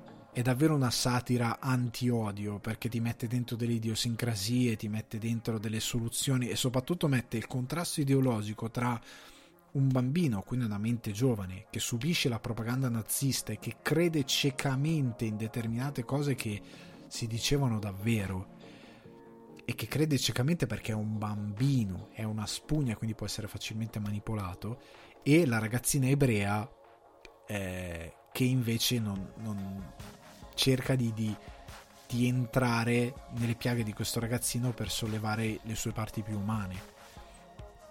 E il rapporto tra i due è stupendo. E il film è geniale nel, nel portare molte canzoni come Heroes nella versione cantata in tedesco. Cioè, il, il film è pieno di piccoli tocchi di comicità che sono pu- pu- puro genio. Per me sono puro genio. Sono fatti molto bene. Io non vi sto dicendo che è il film più bello dell'anno, però è una commedia satirica molto intelligente, molto ben fatta, che mischia il demenziale a cose un po' più sottili. E, e, e io non sto dicendo che questo film è come il grande dittatore di Chaplin, non è quel tipo di, eh, di, di, di film eh, satirico, ma è, è, un film comunque importante, soprattutto in questo momento storico dove per, per, per, per qualche ragione quel tipo di dialogo, eh, che è il dialogo che ha Jojo con la ragazzina ebrea, si è perso. Si è perso in favore di cose palesemente false. non sto parlando di cose che a mia opinione sono false, sono oggettivamente false.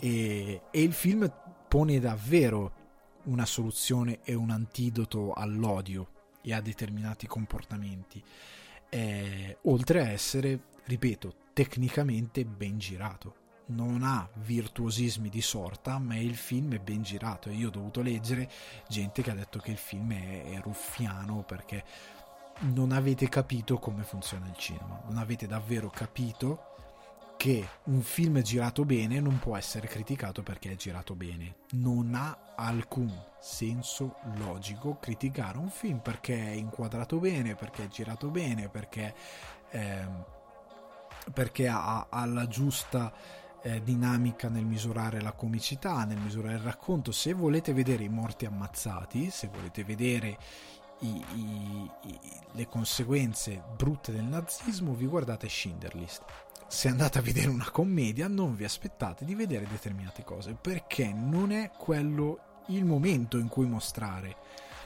Si fa un lavoro diverso nella commedia per una questione di toni perché se vai a rompere l'equilibrio tra i toni eh, non funziona più. Non funziona più. Quindi Jojo Rabbit di Taika Waititi per me è uno dei film dell'anno. È un film che eh, va assolutamente visto. Non è un capolavoro, ma è un film che per me in- funziona incredibilmente su molti piani.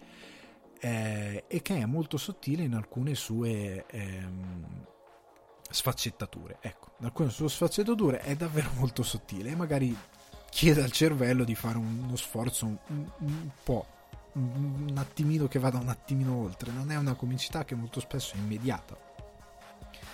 E ora, dopo aver discusso Jojo Rabbit, voglio passare a uno dei grandi esclusi. Perché quando ero a Toronto eh, e andai alla proiezione stampa per Just Mercy, ovvero il diritto di opporsi, di eh, Destin Daniel Creighton, spero di averlo pronunciato correttamente, ho detto, finito la visione, ho detto, questo film piglierà un, un, una valanga di Oscar, considerando che è la storia vera dell'avvocato Brian Stevenson che era a Toronto e quando sono andato al, alle interviste eh, dedicate alla stampa ho avuto il piacere di eh, vedere il cast Michael B. Jordan, Jimmy Fox, Rob Morgan, Tim Blake Nelson eh, Rafe Spall e Brie Larson questi me li sono scritti perché mi sembrava giusto di vederli lì insieme all'avvocato Brian Stevenson che ha scritto il libro dove ha raccontato eh, la sua storia, che è sostanzialmente la sua. Lui eh, ha avuto la fortuna di poter studiare a Harvard, ha studiato legge, una volta eh, laureatosi in legge è andato in Alabama eh, per aiutare tutti eh, quell'enorme numero di condannati al braccio della morte di colore che 90, 90% delle volte erano ehm, condannati al braccio della morte, alla pena di morte, senza praticamente un giusto processo, senza neanche la difesa. Alcuni erano stati arrestati, lo dice nel film, ce n'è uno in particolare che è stato arrestato perché dalla faccia sembrava colpevole. Cioè lo sceriffo lo ha ingabbiato e questo è stato condannato alla pena di morte perché dalla faccia sembrava colpevole. Non c'era nessuna prova a carico di, di, per- oh, scusate, di una di queste persone che è stata arrestata. Ehm... Quindi il film parla di questa cosa, quindi Alabama, noi siamo proprio nel posto più aperto e civile dell'universo. Ehm, e Michael B. Jordan va lì e si prende il caso di, eh, di, di, del personaggio interpretato da Jamie Foxx, fra gli altri. Allora, io ho pensato che questo avrebbe fatto incetta di Oscar perché in questo momento questo argomento è incredibilmente sensibile.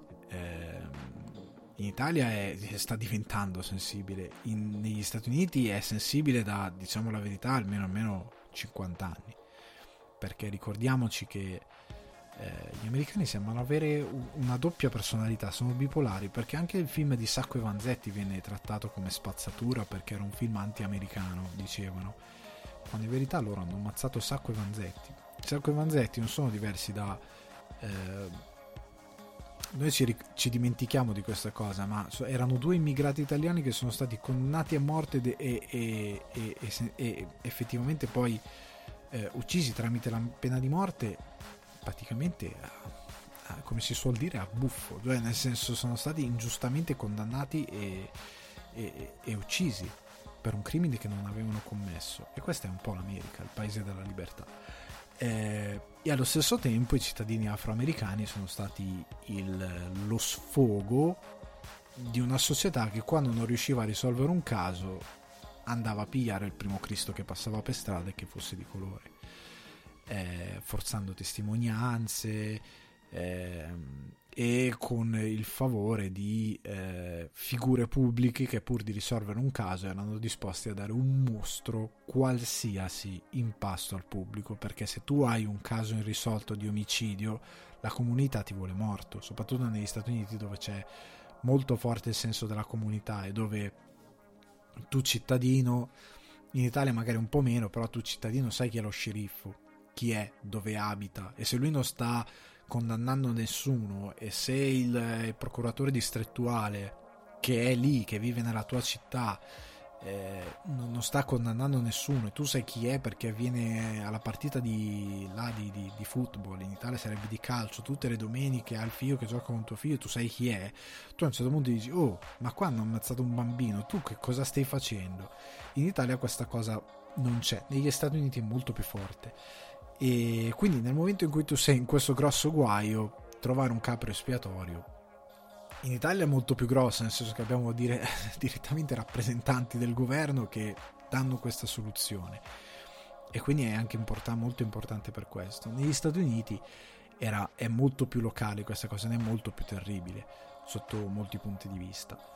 Eh, allora, il film eh, per me è incredibile perché eh, questa cosa è stata detta anche durante la conferenza stampa. È un film che eh, per mia stessa percezione, poi detto anche dagli attori, loro hanno accettato il film perché è un film che Jimmy Fox ha proprio detto non fa così e alzando il braccio col pugno chiuso, non è un film alla Spike Lee dove io insulto tutti e insulto tutto il sistema, insulto qualsiasi persona per protestare perché la mia protesta è giusta, che è giusta, e voi mi dovete stare a ascoltare razzisti maledetti, eh, che siete tutti eh, dei venduti, dei, dei, dei, dei, collusi con questo sistema e che quindi indubbiamente quando fai una critica così provocatoria, così forte e alzi così tanto i toni, eh, sollevi anche delle, delle, proteste che a volte sono giuste e più che altro servi a chi come Trump negli Stati Uniti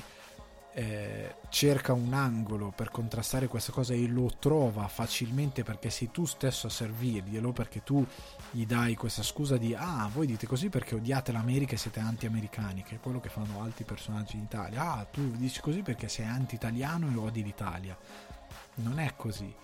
Però loro hanno fra virgolette il diritto di dirlo perché il modo di protestare è sbagliato. Il dissenso è veicolato nel modo più sbagliato possibile questo film, come ha detto Jimmy Fox, ha trovato una chiave che è più che altro un antidoto a questa cosa. Ti offre letteralmente una, una chiave di lettura che è un, una, una soluzione al dialogo e che non è invece un, un grido che vuole essere accusatorio e che vuole mettere tutti alla berlina e fare sentire tutti in colpa.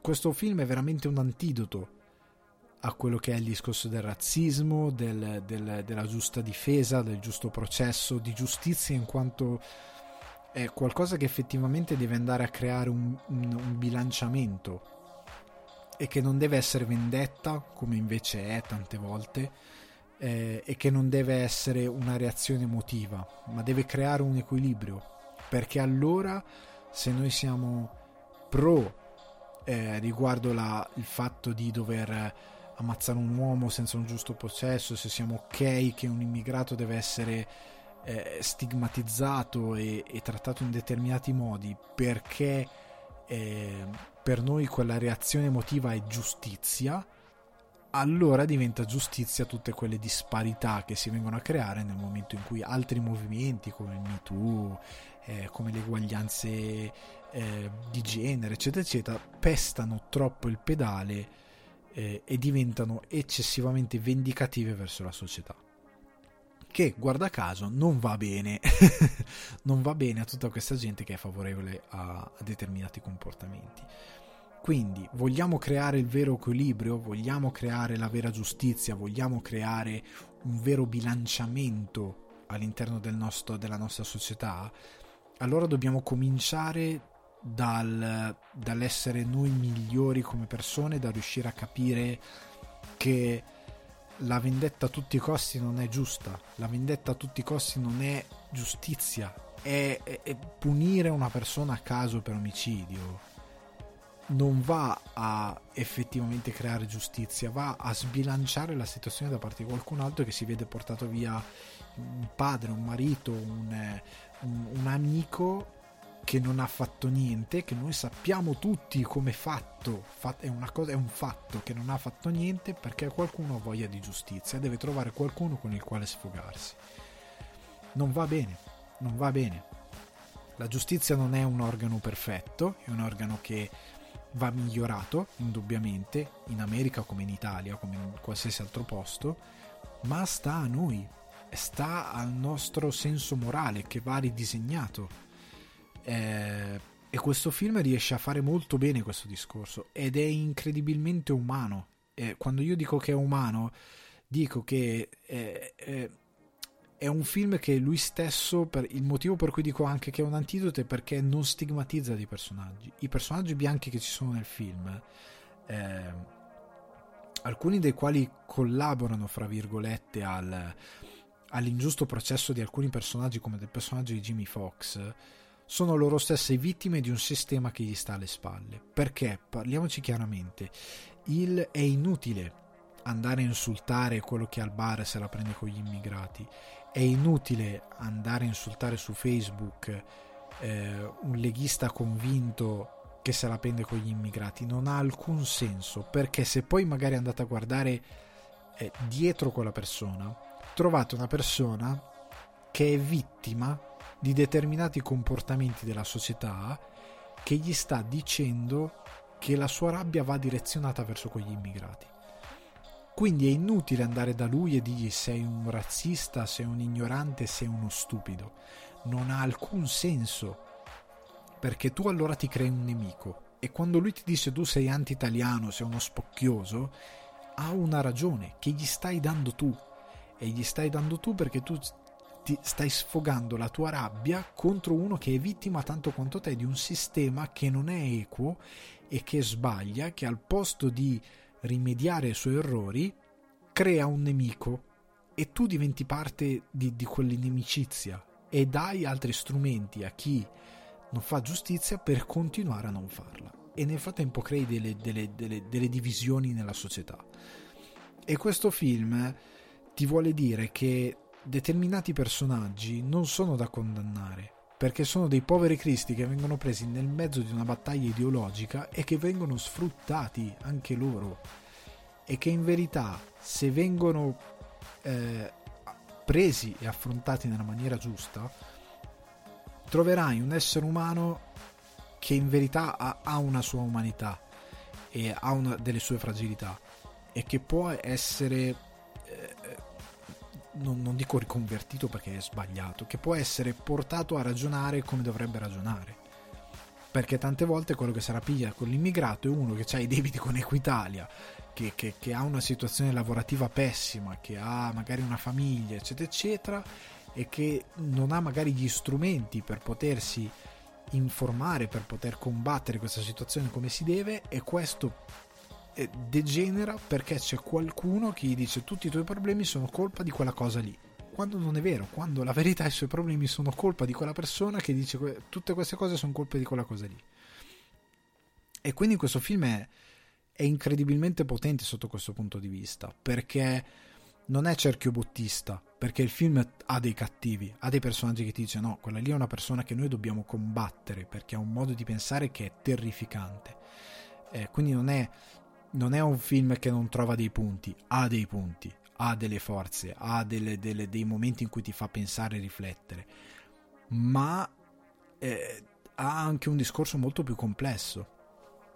E in tutto questo ha una delle scene che eh, più mi ha provato al cinema. Io ripeto, io ero a una proiezione stampa, non era una proiezione col pubblico. C'è una scena molto densa dove tutto il cast è coralmente coinvolto e, e, ha una messa in scena davvero aggraziata, degli attori stupendi, ha una regia posata, ehm, dove davvero io ho iniziato a sentire la gente attorno a me, gente che fa critica di lavoro, singhiozzare, singhiozzare vistosamente, perché è, è, una scena davvero che su un piano del tutto umano ti, ti fa sentire male ti fa sentire davvero male, ti stritola e ti butta per terra e se a quella scena non reagisci in nessun modo, per me ti devi preoccupare, perché vuol dire che hai perso qualcosa della tua umanità, è una scena di una potenza incredibile.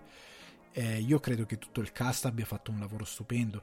Jimmy Fox ha fatto un lavoro eh, incredibile. Eh, Rob Morgan, che è protagonista eh, di questa scena che ho appena detto, molto potente, ha un'interpretazione. Io ero convinto avrebbe preso l'Oscar a miglior attore non protagonista perché è veramente forte. La stessa cosa per Tim Blake Nelson, che è il Looking Glass di Watchmen della serie TV, che è uno di questi personaggi appunto che è strumentalizzato da un determinato potere e che viene plagiato a fare determinate cose e offre un'interpretazione incredibile, una delle più sorprendenti che abbia visto a schermo negli ultimi anni. E, è, è veramente un film potentissimo e che parla tantissimo allo spettatore e che ha veramente una densità proprio narrativa molto forte e, e trovo un po' assurdo che non sia arrivato in nessuna categoria agli Oscar eh, è, è, un film tecnicamente la regia è molto posata non è anche qua non ha voli pindarici, però è essenziale in quello che vuole raccontare. Eh, e questo Dennis Daniel Cretton ha fatto un lavoro stupendo. E anche nella conferenza stampa, all'intervista è stato detto che quando c'è a un certo punto l'unico diciamo, monologo, la ringa di Michael B. Jordan, eh, lui l'ha sentita talmente tanto che ha preparato talmente tanto questo discorso che quando è riuscito a fare, ci teneva molto a fare il take giusto, a, a recitarla bene, ha avuto problematiche su set perché è un argomento che gli attori sentivano moltissimo e si vede nel film quanto ci tengono. E quando finalmente ha fatto il take che voleva fare, l'ha fatto giusto, che è quello che poi è stato usato nel film, eh, tutti loro sono rimasti eh, eh, cavolo che a un certo punto Jimmy Fox stesso eh, se non mi ricordo male ha raccontato di essere esiliato come per dire ma por- porca miseria nel senso cioè, è stato è, è davvero potente e io ritengo assurdo che questo film non sia arrivato agli Oscar dopo soprattutto tutte le battaglie che ci sono state tutto quello che Trump ha creato negli ultimi, negli ultimi anni dopo le cose orribili che stanno succedendo al confine negli Stati Uniti, che questo film, dopo il fatto che ancora ci sono stati casi di eh, ragazzi afroamericani ammazzati per la strada da poliziotti, ehm, e, e io trovo incredibile che questo film non, non sia da nessuna parte. È, è, è, veramente assurdo, è per me assurdo. E, e se potete recuperatelo, è al cinema in questi giorni, andatelo a vedere per favore, perché è un film davvero forte. E, e ripeto, è un film che dà una soluzione all'odio e al male e al razzismo. E quindi vi consiglio tantissimo di andarlo a vedere. Eh, con questo abbiamo concluso per oggi la nostra rubrica, il nostro appuntamento e la nostra rubrica dedicata a Road to Oscar 2020. Eh, ci sentiamo molto presto perché ormai gli Oscar sono incombenti, stanno per arrivare. Io devo discutere di un altro paio di film che sono importantissimi. Quindi, prima che usciranno gli Oscar, aspettate un altro appuntamento a breve, tra pochi giorni, perché eh, ci sarà da discutere di altri film. Eh, per ora io vi do un saluto, vi rimando al prossimo appuntamento che sarà in questi giorni, sarà a breve e vi auguro buona giornata, buona serata o quello che è, indipendentemente da quando ascolterete questo podcast. Ciao a tutti!